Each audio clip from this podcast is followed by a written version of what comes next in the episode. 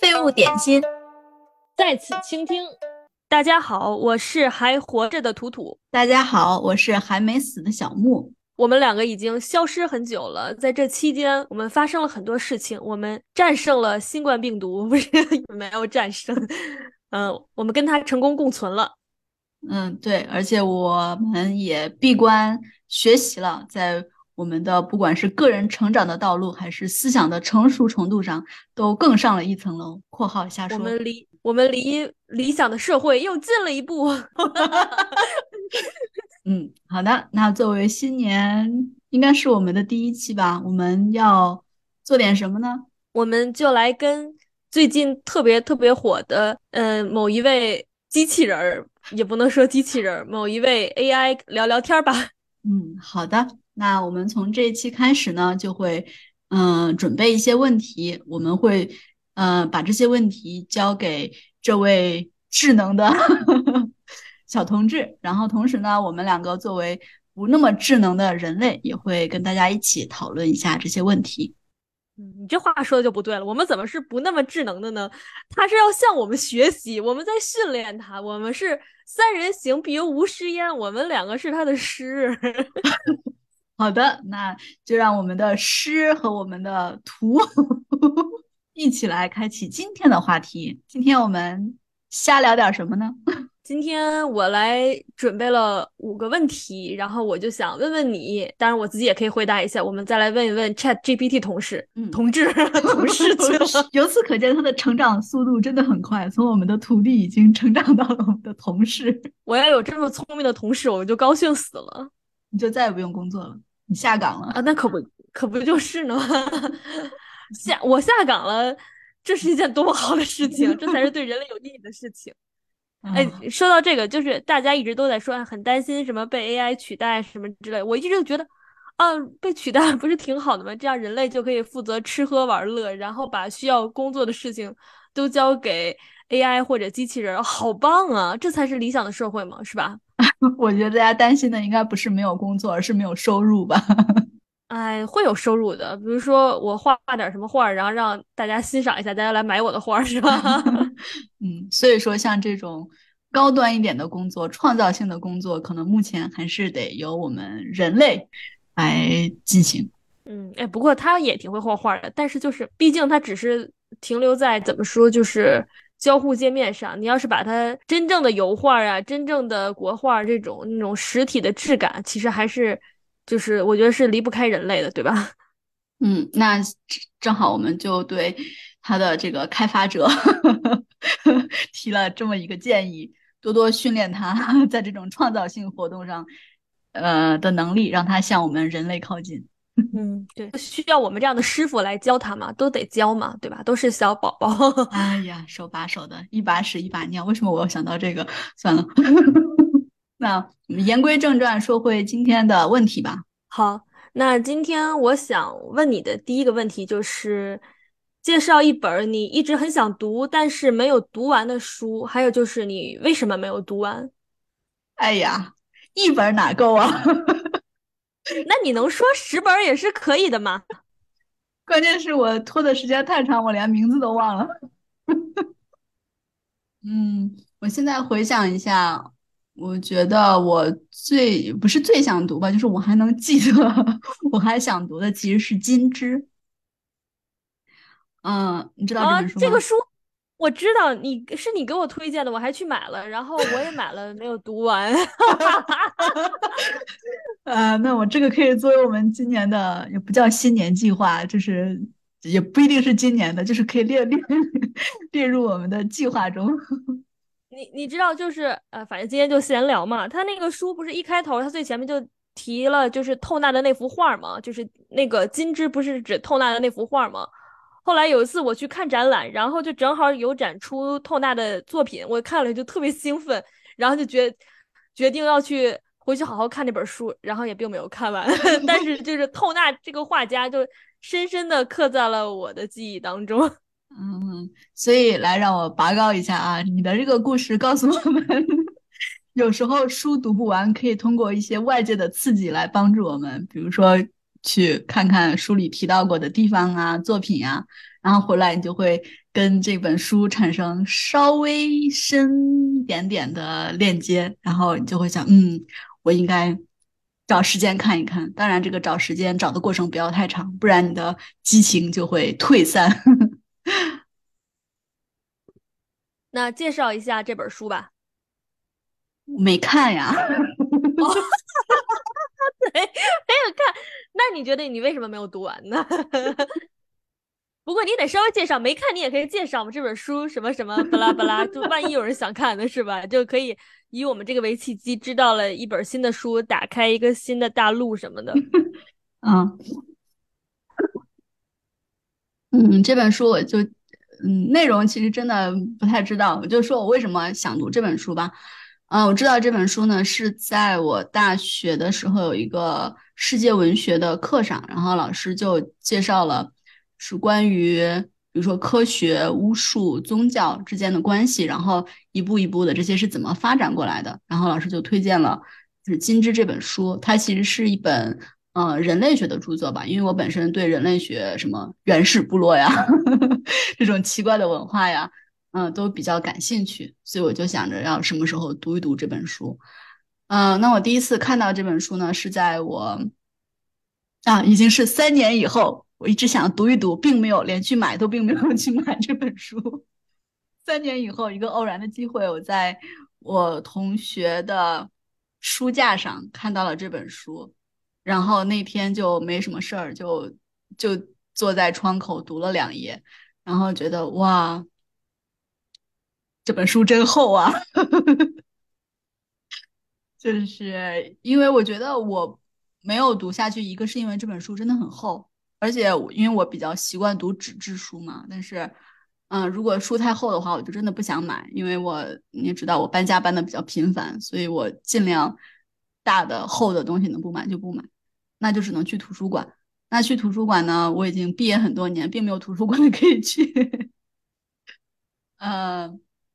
这是第一个比较实际的原因吧，然后第二个原因没有读下去呢，是因为就是我看了那几页，因为我觉得外国人的叙事手法和中国人不一样，他们就是用讲故事的方法，但是，嗯，就是这个故事讲的开头呢，我觉得并没有特别的吸引我，就是我感觉你要读个读个一章，那个故事都不一定能读明白，我就觉得，嗯，我我我我是属于那种。如果它是叙事性的书，那么我需要它在一开始就抓住我的注意力，这种的我才能读下去。嗯，可能在这个方面，他并没有成功的给我一个非常良好的第一印象吧。但是不管怎么样，呃，我如果以后有机会，我还是会读的。然后我就把它列为今年的计划之一吧。嗯。嗯，我想说那个，我买了这本书。你要是今年有机会来我家，你可以来看一看。我买的是上下册，我不知道你朋友买的是哪个版本。他买的就是黄黄色的封皮，特别厚的一本书，我不知道是上下册还是一册。嗯，那那那我的是，就是我买的是那个什么商务印书馆的那个汉译世界文学名著那那一系列，你知道吧？就是那个。就是包装很朴素，但是看起来超有逼格的那一套。这这套书其实我就都很喜欢。我原原来曾经我的梦想是收藏一整套，后来发现太太太多了，就是我并没有能力就是收它一整套，而且就买了也就摆在那儿。所以我就会有的时候去逛一逛那个书店，看到凡是看到有一整面墙摆满这个的书店，我说嗯，逼格够了。哎。哎呀，怎么说呢？书非借不能读。嗯，哎，可是我跟你说，我我也有借来的书没有读，就放在那儿。你看，都放在那儿，意思是你不着急还，不着急还你就没有压力，要赶紧看。嗯，这倒是。但是我觉得，就是对于我个人而言，就是没有舒适的、让我没有杂念的的读书的环境，也是一个问题。就是我特别喜欢在通勤的路上读书。所以就是，呃，就刚刚你说那个书特别沉，我觉得这也是我好多书读不完的原因。就如果是一本书特别沉，你说我咋把它带到地铁上去看呢？对吧？我这地铁上就跟手里握块砖一样，就不方便。但是其实就是很多英文书就会好很多，对吧？这就是中文没中文的纸媒这几年就是丧心病狂，什么书都要做精装书，导致我看的书 越来越少。哇，你这个嗯，怪罪的有道理，让我们回归 朴素吧。真的，我我其实我特别喜欢，就是啊，不过没有买过那种，就是就是有很多应该是企鹅出版社吧，它是那种就是那种叫什么纸，反正就是很薄，然后一本就是你很容易就是拿着它特别方便，然后便携式的看，就类似原来口袋书的这种概念，我就觉得这种书特别好。你就是上下班路上啊，或者说你在等人啊，什么等咖啡做好啊，这段时间你去翻两页，然后你就用写。零碎时间把这个书看完了就可以了，但是现在的书，我的天呐，都是用来防身的啊！嗯，我觉得你是说那种回收纸吗？就是不是很白，然后但是很轻的那种。对对对对对。嗯，我也我也挺喜欢读那种书，但那个就是闻起来有一种，特别是你手翻过之后，你再闻你的手有点那种味道，但是没关系。我为啥要？一边读书一边闻手，我是苍蝇，我说 来闻手，不是我就是书香嘛，让别人知道你读书了。哎，来闻闻我的手，知道我干什么了吗？你这让我想到那个什么，把书进了那个毒液，然后拿不得不沾唾沫一页一页翻开被毒死那个。哎，跑偏了，跑偏了啊！嗯，然后。就是你知道这么说，我一本想读没有读完的书，就是跟你很大一部分类似的原因，就是它太沉了。我想说的是一本艺术的故事，嗯，它就是一本超级厚的，就是讲艺术史的书，作者是昂布里希。然后这个书就是当时看了别人推荐就买了，买了以后好沉好厚啊，一只手都拿不住。我本来就有腱鞘炎，所以它现在呢，我就。在录这个广播的时候，我就正在拿它垫我的话筒，啊，也算是物尽其用吧。但是我觉得艺术类的书可能就是需要，就是用好一点的那种，比如铜版纸啊，或者是什么，嗯，就是翻起来才有感觉，是不是？嗯，但是它这种怎么说？呃，我觉得画册是始终没有办法替代你看实实物的嘛。那你要临摹的话，什么画册还能看看个结构什么之类的。但是如果说让我作为了解艺术类的，你说我拿这么一沉的一本书，我就是真的让我没有读下去的，怎么说条件？但是有的画册还不错了，嗯，沉一点的，对，有的沉一点可以。比如说以前我朋友送过我一本书，叫做《性与艺术》，然后就是融合了全世界各国的各种春宫图，还有什么介绍，我觉得特别好看。哇，我觉得如果是这样一本书，我真的不在乎它厚不厚，只要它的内容足够吸引我，厚没关系，我把它供起来，在家洗了手看。好看的，好看的，它也是一个从就是外文翻译过来的，你可以到时候去找一找，应该欧洲的印刷质量会更好吧？嗯嗯，好的好的，谢谢你的建议。今年可以读两本了，一个是《金枝》，一个就是《性与艺术》。你那本什么艺术？你刚说的啥？反正我都已经忘了，不打算读了。电话筒的那本。哦，艺术的故事啊，接着垫着吧。那我们要来就这个问题调戏一下我们的小徒弟吗？可以的。好的，那现在呢，我在。这个对话框里输入了介绍一本你一直很想读但是没有读完的书，为什么没有读完？你猜他说的是哪本书？他说我没有读过书。啊，这句话大家要记住，这是一个悬念，不是悬念，这是一个什么？这是一个伏笔，一会儿要考。嗯，你觉得他说他没有读过书是吧？但是呢，那我给你念念他的答案啊。有一本我一直想读但是没有读完的书，叫做《时间简史》。这是由物理学家史蒂芬·霍金所著的一本科学著作。我一直想开始开始一本正经的瞎扯，真的特别适合做论文。我一直想读这本书，是因为我对宇宙、时间、物理学等方面的知识很感兴趣，而且这本书也被誉为科学普及领域的经典之作。然而，我没有读完这本书的原因，是因为它的阅读难度非常大，充斥着大量的物理物物理学术语和复杂的概念。对于我这样的非专业读者来说，有些内容确实难以理解。此外，他的写作风格也有些干涩，有时候让人感到乏味。虽然我一直想坚持读完这本书，但每次看到书中枯燥的段落，就会让我感到非常沮丧。尽管如此，我仍然相信这是一本非常有价值的书籍，它可以让我更好地了解宇宙的奥秘。因此，我希望未来有机会再次挑战它，并且更好地理解它的内容。是不是一个很完美的面试的 回答？我在想，他为什么会这么回答呢？AI 应该是不可能片段学习的。他是说有有有一个人不断的告诉他，我没有读完《时间简史》，没有读完《时间简史》吗？我觉得就是我，我觉得这个问题可以跟下一个问题结合起来。就是我一直很奇怪，他回答问题的时候，他是以谁的立场？是他假装他是我，他知道这是我要提交的一个作业，还是他知道他自己是一个 AI？因为像这个，我感觉这个很明显就是。完全是为了应对考试，或者是应对呃面试啊、论文呐。我觉得这个结构，包括里面说的，就是好像啊，我有优点，我有一些缺点，但这些缺点不是我的问题，就是感觉像像这样的，这个完全不是他自己的情况。那为了证明，为了证实一下，我又追加了一个问题，因为这个这个 AI 它是可以在同一个问题下，你一直追加问题，就它会记得它之前说的什么。所以你不需要给它完整的那个语境。然后我又问了一个问题：你读过《时间简史》吗？可以介绍一下吗？那我想说，我第一次输入这个问题的时候，它真的反应了一分钟也没有反应出来东西，我就觉得天呐，我是不是 把他说晕了？但是我不知道是网络的问题，还是他真的要想怎么样能让他的呃两个回答之间是自洽的。反正现在他给了我一个答案，他说。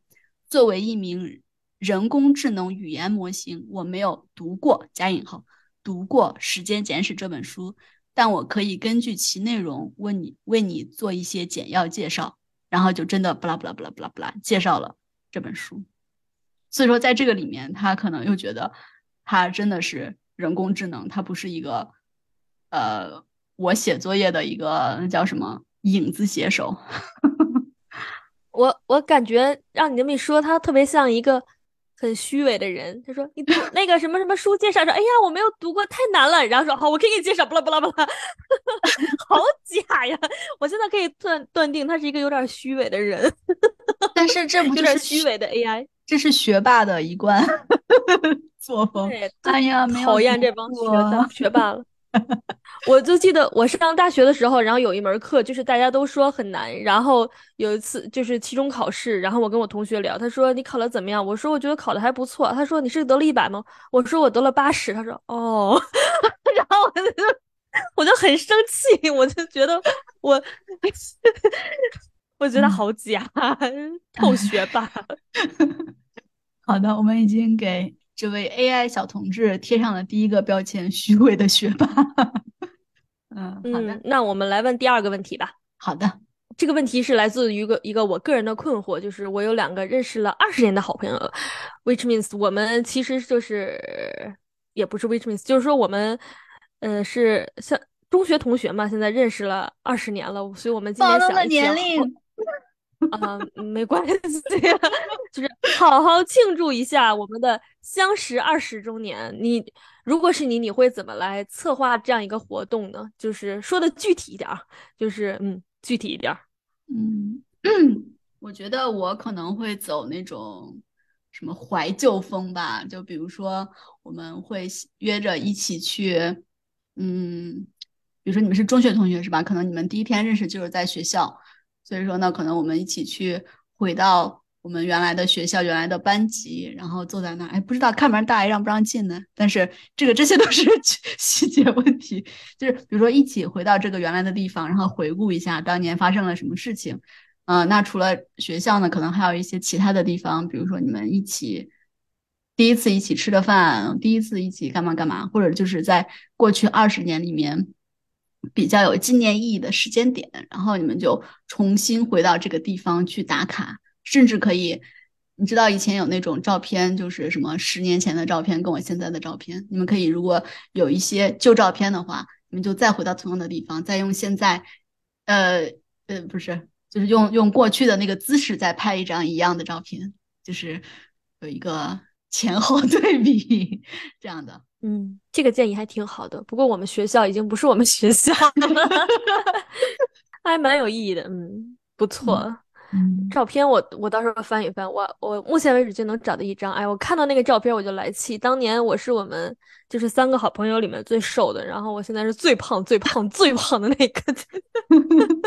我连续加了几个最胖，就是简直是，就起码当当年我们都是正常人的体型，我是偏瘦的，我现在就胖成这个样子。哎呀，往事不堪回首。不证明你现在生活比较没有压力。嗯，我就是压力才长胖的。嗯，哎，压力肥。嗯啊，我忽然还有一个，还有一个想法，你不是喜欢画画吗？你可以把就是你们过去一些比较经典的这些瞬间，然后画出来，然后做成一本画册。但是啊，参与度就不是三个人都参与，但是可以作为，比如说每个人都去做一点什么东西，然后你就可以做这个东西。嗯，这个挺浪漫，但是就是大家岁数这么大，就是 没他们没有这个时间。让我的朋友们不像我现在就是，呃，怎么说，每天在家待着。嗯，哎，不过有的时候真的想想，就觉得自己老的好厉害。就想，哦，我竟然就是我这么多年，竟然已经有认识二十年以上的朋友了。不过你想，咱们两个也认识快十年了，你觉不觉得很可怕？哦，真的耶，是吧？你就觉得时间。时间好无情啊！啊，但是我觉得其实无所谓了，因为并不是每天都在一起，所以说你你你并没有觉得好像，比如说，如如果你有孩子，你看着你的孩子从零岁长到十岁，觉得天呐，好老啊！但是比如说像我们这样，也不是每天在一起，但是十年就好像也觉得没怎么样，也没有什么变化，还没有变那么老。对，就除了都都长胖了之外，并没有什么变化。我还我还变秃了，秃了！天哪，那我要去检查一下，我变秃了没有？我没有。好吧，你好幸运，我变秃了，哎，好难过。我挑食挑的更厉害。哎呀，真是好难过。OK，那麻烦帮我问一下。那个我们的学生，我们的 同事，这个问题吧。嗯，好的。嗯，我和我的朋友认识二十年了，今年我们想庆祝一下。如果是你，你想怎么庆祝？恭喜你和你的朋友们能够保持这么长时间的友谊！感叹号。以下是我给你提供的几个庆祝建议。一一起旅行，选择一个大家都感兴趣的地方，一起去旅行，可以是一个国家或地区，也可以是一个城市，不是废话吗？在旅行中，你们可以一起探索当地的文化，品尝当地的美食，体验当地的活动，以及聊聊过去二十年的故事。二派对或晚宴，你们可以一起计划一个派对或晚宴，邀请其他朋友和家人一起参加。为啥呀？在这个特殊的场合，你们可以分享你们的回忆，庆祝你们的友谊，并表达你们对彼此的感激之情。哎，这个好像什么金婚，金婚盛典，结婚。三，进行一项挑战，你们可以选择一项有趣的挑战，例如攀登山峰、参加马拉松比赛。哎，天呐，这两个加起来，我就第一眼看成了攀登珠穆朗玛峰。哈哈，这个 这个有点太恐怖了。嗯，学习一门新的技能或者语言等等，在这个过程中，你们可以相互支持，共同完成挑战，加深彼此的友谊。哎，我还挺喜欢这个的。不过这个真的是长期的，嗯，可能大家都挺忙的，没空搞这个。四，啊，这个跟我说的差不多。四，回到过去，回到你们相识的地方，重温你们在一起的时光。可以是你们曾经共同生活的城市或小镇，也可以是你们曾经一起旅行的地方。在这里，你们可以找到曾经的感觉，回忆过去的时光。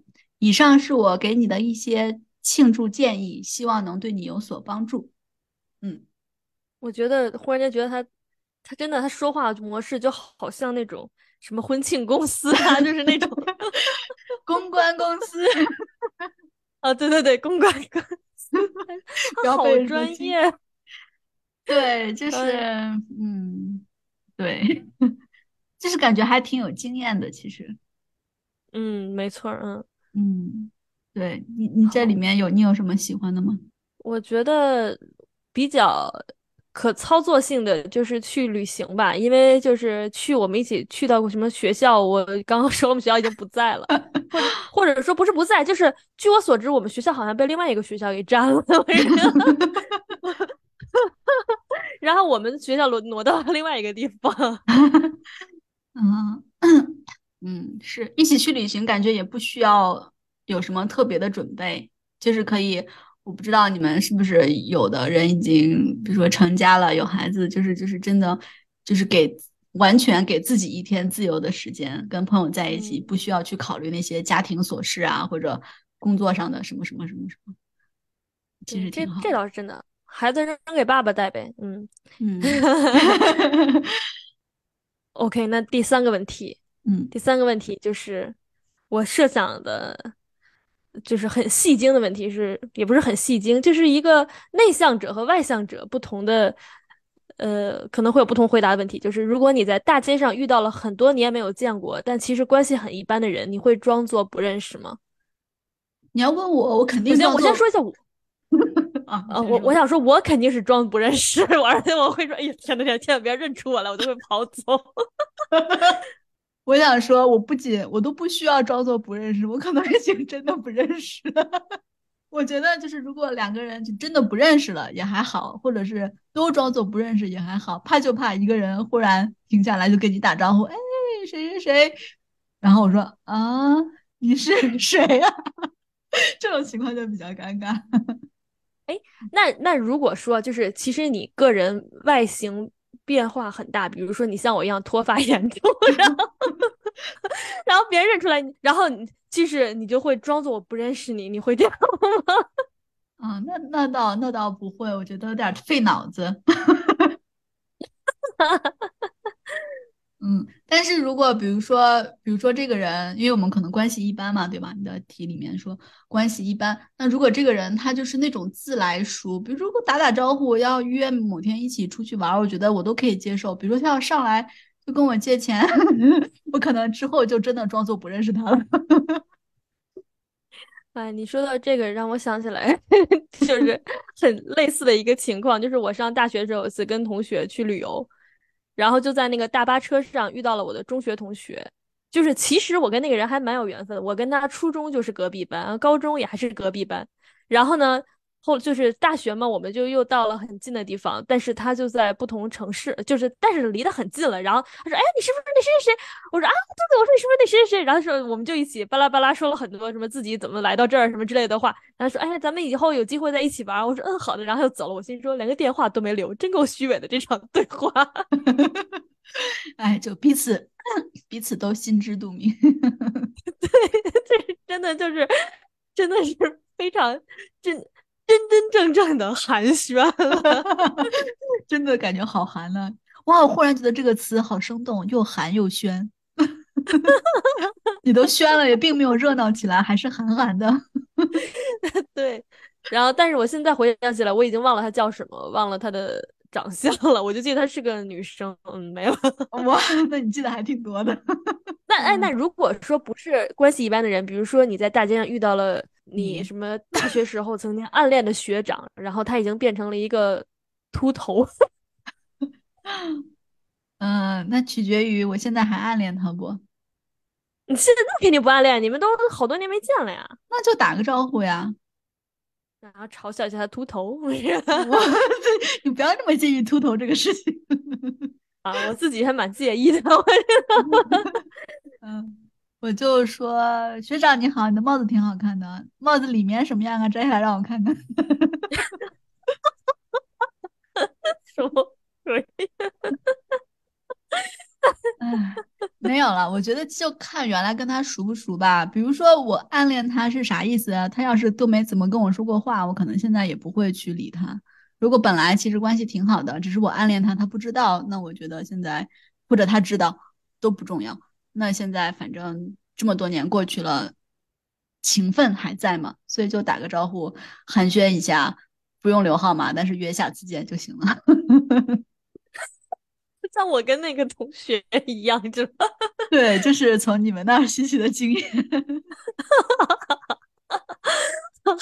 那这个问题，我们的同事机器人同学会怎么回答呢？嗯，好，他说，这个问题其实没有一个固定的答案，应该如何处理这种问题可能会因人而异。以下是几种可能的方法：一、礼貌的打招呼。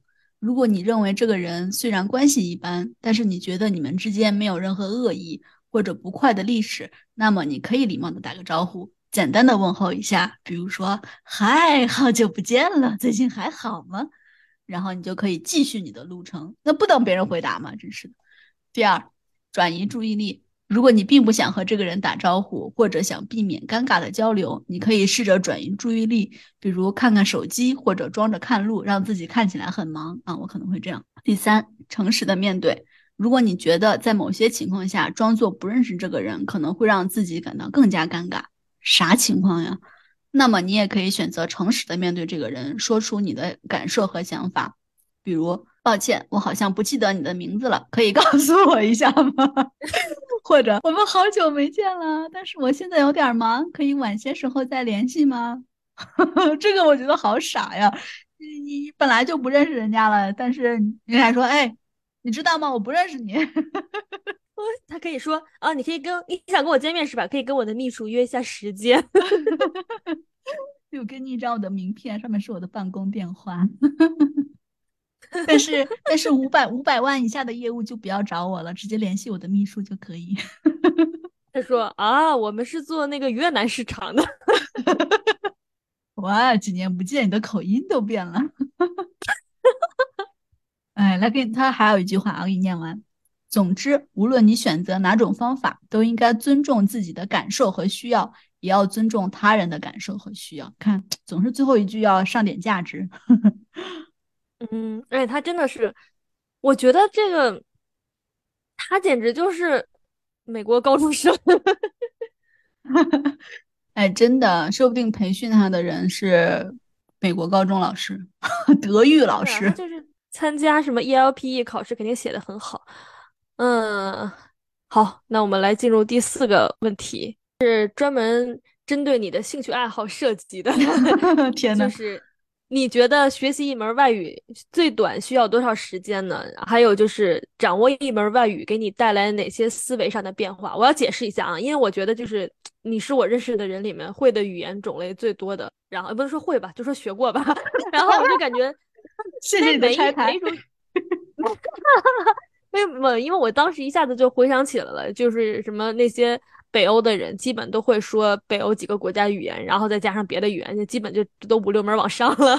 所以，我 然后就是，我就觉得每个语言背后就是肯定会对人的思维，因为它背后的思维逻辑其实是不同的嘛，所以我觉得肯定会有很多思维上的嗯改变啊什么之或者影响。所以就想问问你，你觉得他们学一门语言对你带来哪些思维上的改变？嗯嗯。思维上的改变，你先回答，你你先回答的前半段，最短你觉得需要多长时间？不是你这问题太笼统了。比如说，你你一个说普通话的人学粤语和一个说普通话的人学捷克语，那这肯定差得远了。嗯，不是学学粤语那不能算的呀。呃，学日语，反正就说你能想到，你觉得最最最最最短的，嗯，就是你觉得学什么就最短，你觉得需要多长时间？或者说以你自身。自身感受，嗯嗯，我我自身没啥成功的案例，我就跟你说说不不别人吧，因为我最近哎呀呀，我最近在准备德语考试，然后那个德语考试里面有一些视频，就是放以前以前的考生的，就是考试经历嘛。然后有一个人他是芬兰人，他在他学了两个月德语，他就去参加了德语的 B 一考试。但是当然，芬兰语啊，其实芬兰语跟德语挺不像的，不是一个语系的。但是他应该是，如果他会说瑞典语，他再去学德语就应该特别特别快。然后对我来说，啊，我觉得得看怎么学。如果你真的是每天都学的话，每天都学的意思是每天两个小时、三个小时。如果每能坚持，不一定每天，比如说一周学四天，然后每天两个小时、三个小时这样的话，你其实我觉得半年、半年、半年或者一年到 A 二或者 B 一吧，我觉得。那你觉得？不过德语其实你也学了很久了，对吧？就是断断续续的学。我记得你很多年以前你就学过。嗯，对。但是但是德语不太一样，因为德语首先跟英语很像，然后就对我来说学起来比较简单，因为它跟它跟英它的嗯词跟英语像，然后语法跟捷克语很像，然后里面很多词跟法语也很像。非常不幸，这三种语言我都学过，所以 都学了并且放弃了啊。英语没有放弃吧？然后，所以说，对，就是德语对我来说算是就是比较简单，但是有一个问题是，德语我真的就是没有认真学，可能就是以前学了一个月，每天一个小时，然后就很多年不学，就是这样，老发生这样的事儿。但是我觉得哈，对于我来说，学的就是最近这两个月，我觉得我的真的非常非常有进步，不仅仅是因为我努力了，而且是因为。你真的需要有一个目标，因为我决定去考德语考试。自从我有了这个目标以后，我就每天学习，每天学习，我就突然间知道我要学什么了。以前就是随便学学，今天看个视频，明天看个故事，然后我就自从决定要考试之后，就突然间就是以备考的心态去学习。虽然我知道这很不实用，但是但是我就觉得我学到了比以前 更多的东西，而且更有效。我觉得挺实用的，就是你必须得，就是尤其学习这种事情，你必须抱着非常功利的目的才学，才他不然他就不是学习，他就是一门爱好，对吧？爱好跟学习其实是怎么说两个境界。啊，我的实用的意思是，就比如说，比如说学中文怎么实用？可能如果如果你只是为了考试的话，你可能学，比如说鸡肉、猪肉、牛肉。但是你去餐馆，其实你看到的是宫爆鸡丁。就如果你只是为了考试的话，你可能知道很多关于什么什么菜的词，但是你到餐馆还是不能点餐，因为你还是不认识那个菜名。我的意思是在这个方面，如果你是想去德国生活的话，你只是准备考试，那么这个其实对于你以后的生活，我觉得不是特别实用。嗨，没事儿，那个什么不会都能活得下来，对吧？对，有道理，都能活。对对。对，所以我觉得这个真的是，唉，怎么说呢？我觉得，嗯，在没有比如说没有考试压力或者没有移民压力的这个情况下，如果你想学得快，真的就是你必须找到就是特别特别能让你感兴趣的东西，呃呃，学习材料。比如说，其实我真的不喜欢看电影，然后我看电影真的听不懂。但是，但是我现在开始看德语书，虽然有点难，但是是故事书，我就没有办法，我必须看完。我不看完，我就，哎呀，心里怎么说，心里痒痒的，所以我就只能强迫自己去看完，然后就就觉得其实能能学到很多东西。嗯，这个我倒是蛮懂的。像我们杰尼斯女孩都是没有字幕，然后自己啃那种，就是为了看自己的偶像的节目，然后就没没有字幕都去啃节目，恨恨不能。啃生肉，恨不得有的人都去听广播。当然我做不到那个地步啊，但是我就是看了很多无字幕的大野智视频，然后因为他那些梗老来回说，我就是没字幕我也能看懂个大概，还能跟着笑。就是他一张嘴，我都知道他要出什么梗，到了这种地步。嗯 嗯，我还记得我有大学同学也是，就是特别爱看日本动漫，然后他就是嗯，因为为也是没有字幕嘛，就所以他就。听力很好，其实他没有正式学过，但是他基本就是无字幕去去看番，他也就能看懂个大概。嗯 嗯，所以说热爱真的是很重要。嗯嗯，哎，其实这也算是比较功利吧，因为你也你也想知道你的偶像说了什么，所以对呀，我就是我一直盼着有一天有一天嫁给他。你现在离你的目标还有多远？就从语言学习的这个 角度来说，你离你的目标还有多远？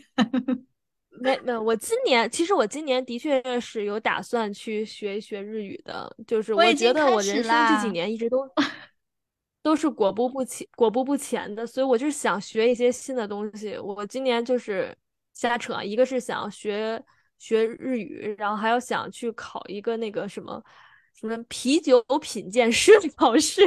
啊，哇，听起来很厉害。嗯，对，好，OK，我们问问那个谁吧，嗯，我们的同事 这个问题吧。嗯，好的，嗯。学习一门外语需要的时间因人而异，取决于多种因素，比如学习目的、语言难易程度、学习方法和频率等等。通常情况下，对于英语这样的国际语言，初学者需要大概六个月到一年左右的时间来掌握基本的语法、词汇和发音。我不知道他这个是什么意思，应该是 A 二吧？一般如果说基本的语法、词汇和发音，就是到 A 二。嗯，差不多。英语也没 A 二，也也没有 A 二的概念。嗯，A 二意思就是基本基本生活，就是你比如说你把你扔在国外，你不会死，就是能够进行基本的交流，点餐呀，住宾馆啊，然后可以和别人讨论一点，比如说去看医生啊，就这种很实用的、很实用的，嗯，怎么说生生存等级的语言。不需要说的很溜，但是别人能听懂。嗯，看医生还蛮难的哎，说实话，看医生还蛮难的。我这么一想，你你说你怎么疼？我什么我这么这么疼？你哪儿疼？然后一想，是这个肚子里长了这么多器官，那个没有几个会谁知道是哪儿啊？对，哎，我真的还蛮难的。嗯，但是我觉得怎么说呢？我觉得就是，哎，我又又说远了。在中国看病跟。在国外看病不一样，比如在中国看病，医生问你是怎么疼，你是绞着疼还是什么坠着疼，就是会有这样。人家根本我在这儿，我前一段时间不是脚受伤了吗？去问他根本就不问我怎么疼，他就问我，你你哪儿疼？我说脚疼。说一只脚还是两只脚？我说一只脚。他说啊，把鞋脱了，我看一下。我脱了鞋，他就按按这儿疼吗？不是这儿疼吗？不疼。然后啊，那你去照。我我觉得。不是，我觉得这个问题是因为你是一个外国人，所以他没有办法问你那些问题。啊，不是，我觉得是因为我，我觉得这个这个跟跟嗯，我觉得是因为我看的不是骨科医生，就是你要先去看一个叫全科医生，就我也真的不知道他会干什么，反正就是他他只是做初步筛查，然后他就把你送到专业医生那儿去。嗯嗯，所以你不需要。但是我觉得这个。是，但是我觉得这跟这跟你外国人还是有一定关系的，就是不是有那种专门因为外国人看病，还有就是很多人是无法，包括给小朋友小朋友去看病是无法去 真实描述自己，像像术语一样描述自己怎么不舒服的，所以这个专家就只能嗯表征表征来看。嗯，对，但是我觉得这其实是其实是医生的责任啊，就是我又不是医生，我又不是学医的，我当然不知道那些所谓的术语，我也可能不知道我肚子里都有啥东西，但是他的责任，他来问我是这儿疼吗？如果是这儿疼，他应该知道这儿是什么东西，所以他就告诉我啊是胃是什么，就是我觉得医生的责任不仅仅是看出哪有病，而且是你要让，可能就是一个文盲的。嗯，对啊，就是所以就是还是跟就像你给你看病跟给小宝宝看病不一样嘛，对吧？就就是一个是成成年的你在中国看病，一个是还还没有成年的小宝宝在外国看病的这个这个感觉。嗯，对，嗯，但是对我的意思就是，嗯，就是他这个要求，你的话能去看病，你的语言水平能去看病，其实不需要你。多么精确的去描去描述它，就是大概，哎，说的明白这儿疼还是那儿疼，差不多这样。你干啥了？为啥疼？他问我为啥疼，我要知道我为啥疼，我就不来看医生了，对不对？但是他要问我 为啥疼。那还还有后后后半个问题，就是掌握一门外语给你带来哪些思维上的变化？思维上的变化。我觉得我问的不好，反正就是就是那种，嗯，就是想事情的方法，嗯，对，嗯，我觉得最直接的可能还都不算是思维上的变化，就是因为你会了别的语言，你能接触到的很明显能接触到的媒体，你能接触到的人，就完全不一样了。可能以前我看，就经常有点讽刺。以前我我看新闻只看只看中文的新闻，最多看看英语的。可是现在我也看一点德语的，一点捷克语的。但是你就会发现，其实媒体，当然我们说媒体要公平、公正、公公开啊，并不是，就是媒体要视角要要公公平吧。但是其实并不是，当然每个媒体都有自己的立场。然后你会发现，对同一个事情，其实，嗯，真的是每个媒体都有自己的立场。你就会就会想问题的角度更更多吧？可能有的时候，特别是比如说关于中国的一些问题，我看到也挺生气的。明明我们不是这样的，为什么你要这么说？但是你同时也也能接受，作为一个中国人，你对这件事的理解是这样。但是作为外国人，特别是作为人家这个国家，可能大部分的人对这个问题理解就是那样的。不管他是对还是错，他就是跟你想的不一样。那么你要去接受这个情况的存在，你要想怎么去跟他们交流。如果你只是啊不，我是中国人，我当然觉得我们做什么都是对的，这样就没有办法继续进行交流。你只有知己知彼，你才才有一个可以对话的平台。我觉得这个是让我觉得我最最最大的一个改变吧，就是嗯。对一个问题的怎么说视角，我觉得更更更多了，嗯，然后好好好好高哦！你知道我本来期待的是你说什么，比如说什么说话先说什么宾语什么之类的这种答案，没想到你一下拔高到了这种什么文化交流，跟我 预想的高度完全不同。我本来讲的是个是个那个什么小平房，你给了我一个电视塔。啊，那好，那就回到你这个问题，就是，啊，回到你这个低一点的，哎，没有我觉得这个不分高低吧，就是，当然有很多，比如说在中文里面，我们习惯重要的话最后说，然后习惯前面很客气，对吧？但是比如说在在其他语言里面，就是第一句话可能第一个词你要先说最重要的信息，那么就是其实这个会影响你。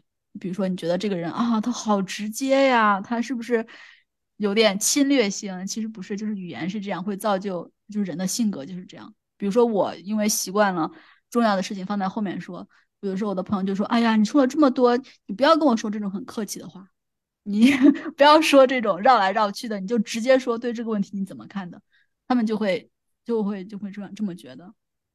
就其实我也不是很客气，我只是想把一个问题说的比较全面一点，但他就觉得啊，我要前面说一些免责声明，最后才说我的观点，他们就觉得啊，你太太啰嗦了，你太太虚伪了。但是我就会觉得啊，你太直接了，你太不考虑别人的想法了，别人的感受了。但是可能这就是语言造成的，嗯，表表达问题的、表达观、表达观点的方法的不一样。我觉得就是就是你也能够接受不同人表达问题的不同的方法。当当两年律师就可以改掉你这个先客气的毛病。开玩笑，我我让我我我我还我想这个问题是，之前我记得有一个文章就是说聋哑人的问题，就是说很多人说就是聋哑人特别没有，就是说说的一个什么好像是。聋哑人的配送餐员，然后就是说话特别的直接，就是发短信什么什么你怎么不来取东西啊什么之类的，人就是啊怎么这么没有礼貌。后来人家说，这个其实是因为聋哑人打的手语，其实为了增加叫什么传递的效率嘛，它是就是很不能说粗暴，但它是一门很直接的语言，他就会把所有。只说有用的信息，导致这个人如果是用普通的就是文字来交流的话，就会让你平时说惯了这些客套话的我们正常的没有听障的人士的，呃，不能接受。我就觉得啊是这样，然后一下子就觉得，嗯，这个这个还是就是，并不是说这个人有恶意，只不过是说我虚伪惯了。嗯，对就是就是不同人的不同的交流方式，真的是跟跟语言是是有关系的。嗯。嗯，是真的。我跟你说，当律师吧，你就能那个什么。不过我们，我们就是很受不了那种说话就是连篇累牍，然后介绍一堆情景，就是听了就特别累。我跟我我跟我同事，我们交流一下，大家好像都都很头疼，就是啊。这个人说了这么多，到底想说什么？为什么不能直接说结论？他直接说结论不好吗？就会变得很没有、很没有耐心去听，也不好，嗯，也不好。嗯，然后我觉得还有一点就是，嗯，怎么说呢？就是其实是一个语法吧，让我觉得我非常喜欢，就是叫也不知道中文叫什么 dative，意思是比如说把这本书给我，嗯，不不不，你你把这本书给我，那么你是主语，就是主格。然后书是直接宾语，所以是宾格。然后我因为是间接宾语，所以是不知道叫什么 dative。然后，然后这个语法在在捷克语和德语里面用的非常多。比如说我们说我很冷，但是他们会说啊，这个对我来说很冷。所以就是包括很多很多的句子都是这样。开始觉得啊好麻烦啊，但是后来你就觉得就是就是有点不一样，就真的会去想，嗯，就是为什么。就是我们说话是我为中心，是我很冷，我很累，我我怎么怎么样。但是，但是，但是，当当你说啊，这个东西让我感兴趣，或者这个东西，嗯，让我觉得怎么怎么样，你就会觉得，嗯，其实你你会更多的去考虑，就是除了我们人类，或者就是我们这个个体以外，其他的东西，当你赋予他们主语的这个地位的时候，你就会觉得。啊，只是看世界的方法就不太一样。我们不是这个世界的中心，其实很多东西可以是，就是有更高的地位。我们只是受到影响的，我们是有想法的，但是并不是我们能够，嗯，怎么说呢？嗯，一直对别人或者对别的事情做什么决定的这么一个全能的呃主题。嗯，虽然这个说有点抽象，但是就是大概是这个意思吧。你这让我一下子想到了每次看柯南，然后步美老师啊，优米怎么怎么着，啊，优米怎么怎么着，我就 当时我就想，就是说在日日本说话，就都不说我，都要说我这个人怎么怎么着，就是就是感觉好像是在说给第三个世界的人听一样。嗯，对，但是但是好像有一个理论，但是我都不不太记得了，很多年前学的，就是关于这种婴幼儿的教育。就好像就是小朋友在几岁的时候，就是我忘了，才开始开始有别人和自己不同的这个概念，就是自己是自己，别人是别人。但是在那之前，所有的人就是妈妈是妈妈，宝宝是宝宝，但是我不是宝宝，就是就是没有没有没有我的概念，嗯，所以说就是每次当当步美说，是的，对对对，他是我觉得啊，天呐，你是个小宝宝，是在 装嫩吗？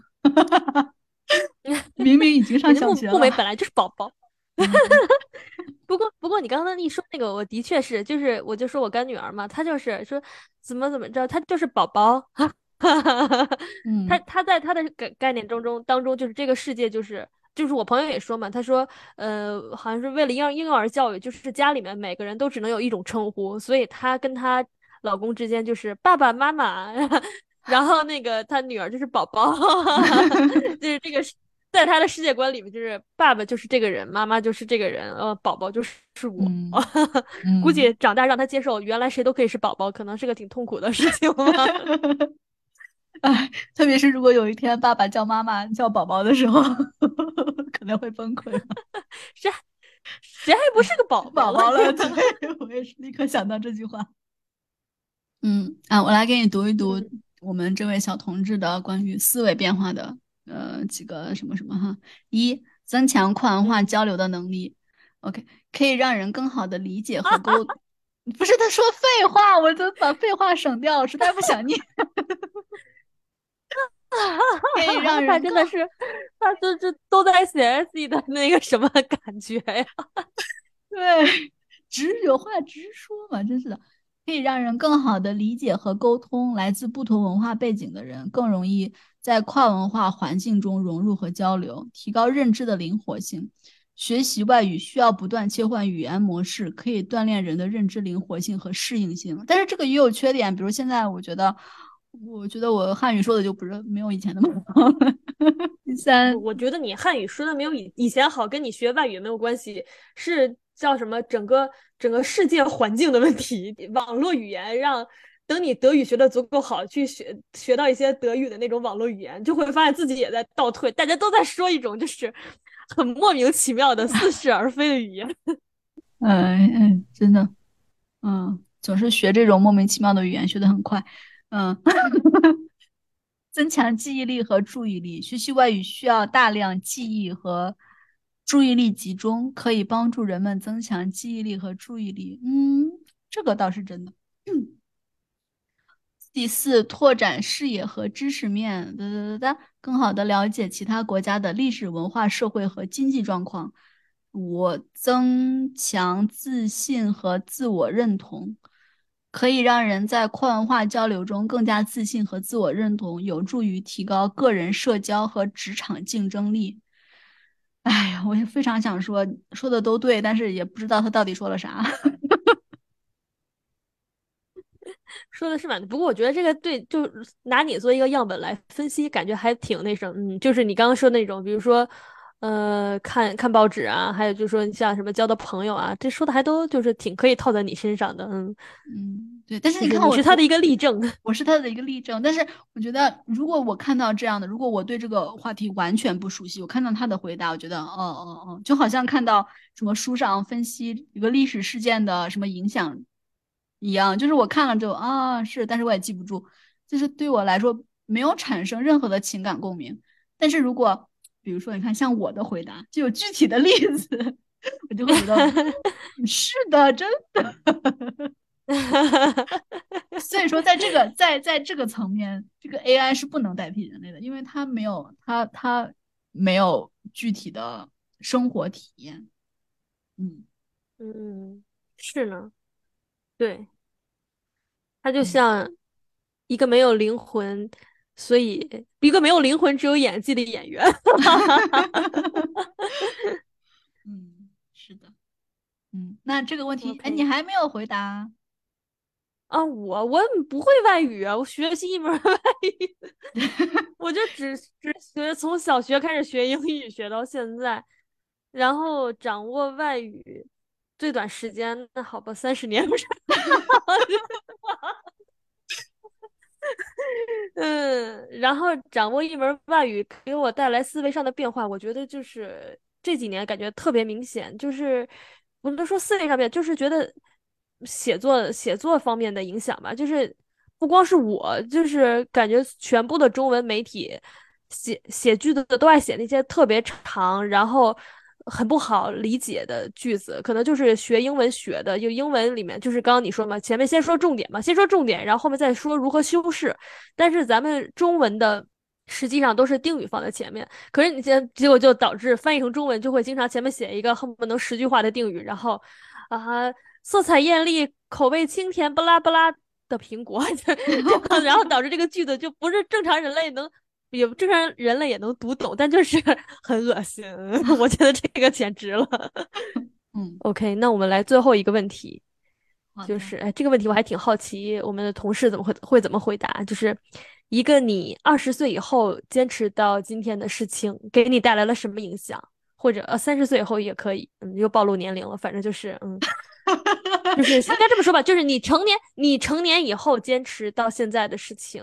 给你带来了什么影响？嗯，我成年以后坚持到每天吃饭啊，影响就是现在还活着。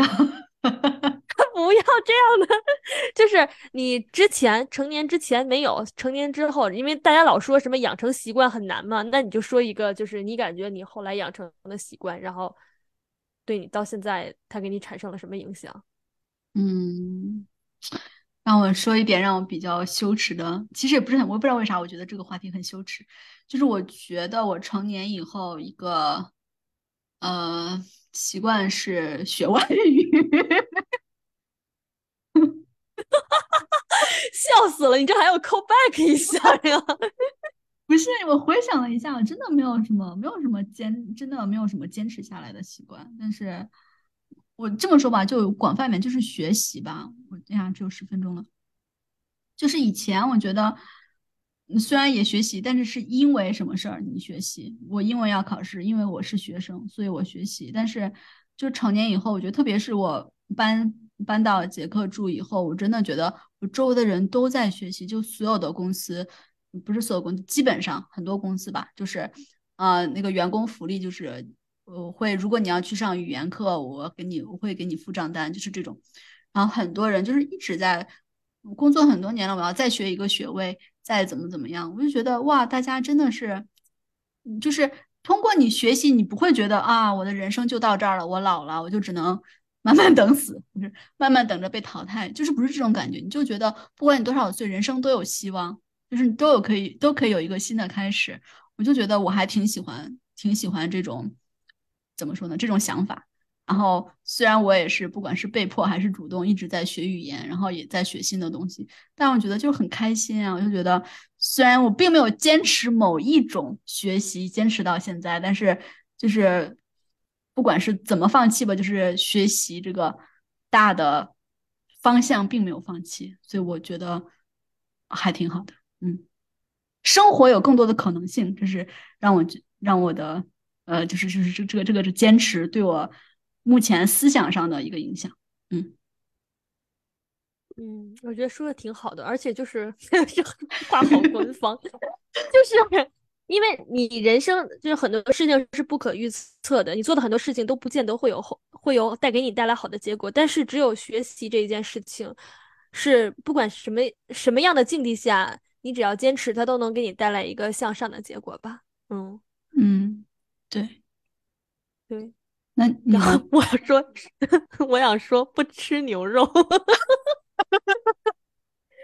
给给我带来的影响就是我一闻就能闻出来加没加牛肉这道菜，真的，呃，这也算是熟能生巧。对，就是牛肉，因为常年不吃。我原我原来吃牛肉时候，我就觉得牛肉跟猪肉，我说实话都吃不出什么差别了。后来直到我不吃牛肉以后，我就会发现，嗯，哦，原来有这么，就是牛肉原来它有一股那种味道，嗯，就是牛肉 的牛肉本身的味道。嗯，所以你以后可以去做一个什么类似的牛肉鉴定师吗？不是，叫什么？叫什么？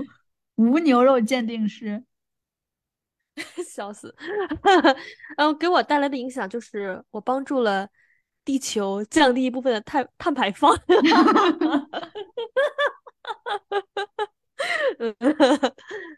嗯，有道理。谢谢你为我们的星球做出的贡献。嗯，好，那这个问题。这个 Chat GPT 应该答不出来吧？嗯，他能答出来，其实，因为他就又在假装他是一个学生，不是他自己了。他果然是一个没有灵魂、全是演技的演技的演员。嗯，我一会儿应该问他一下，你的成年到底是什么时候？嗯，来给你大概念一下吧。哎，我都累了，我都觉得这都不想念他的回答。因为太虚伪是吧？真的太虚了。我成年之后坚持至今的一件事是阅读。自从上了小学，我就喜欢看各种书籍，包括小说、故事书、历史、哲学等等。即使在忙碌的工作和生活中，我也始终坚持每天读书，保持了阅读的习惯。阅读给我带来了很多影响。哎，这不跟刚才一样吗？来，让我我只念那个知识点哈，不念后面的解释。一、拓展视野和知识面；二、提高阅读和思考能力；三、增强写作能力；四、减轻压力和放松心情；五、提高个人修养。因此，布拉布拉布拉非常有意义、有价值。布拉布拉布拉，我会继续提升我的布拉布拉布拉。嗯。他简直就是一个背模板在考试的学生，我想起原来我们考托福的时候，然后就是不管那个问题是什么，最后总能扯到我喜欢在我们家后面的小花园闲逛。哎，真的，我觉得这个就好像什么三十天备考啥啥啥考试，然后里面的作文模板，不管你是什么话题，你要先说。一个总体回顾一点点历史，然后说一二三四五几个重点，然后说一个结论。哇，这简直是八股文，新八股文。哎，还真是让他去考的话，考考那个什么科考的话，他应该就什么连中三元，连中什么三百元了。我的三百元。哎，不知道他可不可以代替人类来统治其他的人。OK，那我们这期就到这里，下一期就来回答你的问题。嗯，好的。那其实因为下一期我们还是会和我们的这位 AI 小同志一起来回答，但是通过今天的一些经验呢，我觉得可能下一期我会想一些比较具体一点的问题。我不想再听他跟我讲讲解考试模板了。可以的。哎，要是我上大学的时候有他就好了。我还记得我们上大学的时候，就是那个有一门课，然后老师问问，就是作业，老师特别刁钻。然后那个 有次他当时还在用百度嘛，然后我们有一个同学。应该就那个问题，一看就是是我们同学问的，然后底下就有人说说你是不是上什么什么课？回答，真的，嗯，哎，但是我忽然觉得，就是其实这也有一个好处，就是因为我觉得很多人就是学外语的时候，可能没有，你看我们今天的主题是不是学外语啊？真是的，学外语的时候可能没有语伴，或者没有这个环境去练习。你可以跟可以跟 AI 聊天呀，因为你看你问这种随便的问题，它就会给你这种一二三四五，其实还是挺挺能增强那个你的阅读能力的。是的，不错，可以适合对学学阅读阅读理解阅读理解。如果你要练习考试的话，这也是一个考试的写作模板哦。对，废物点心，再次倾听，咱们下周见，拜拜，拜拜。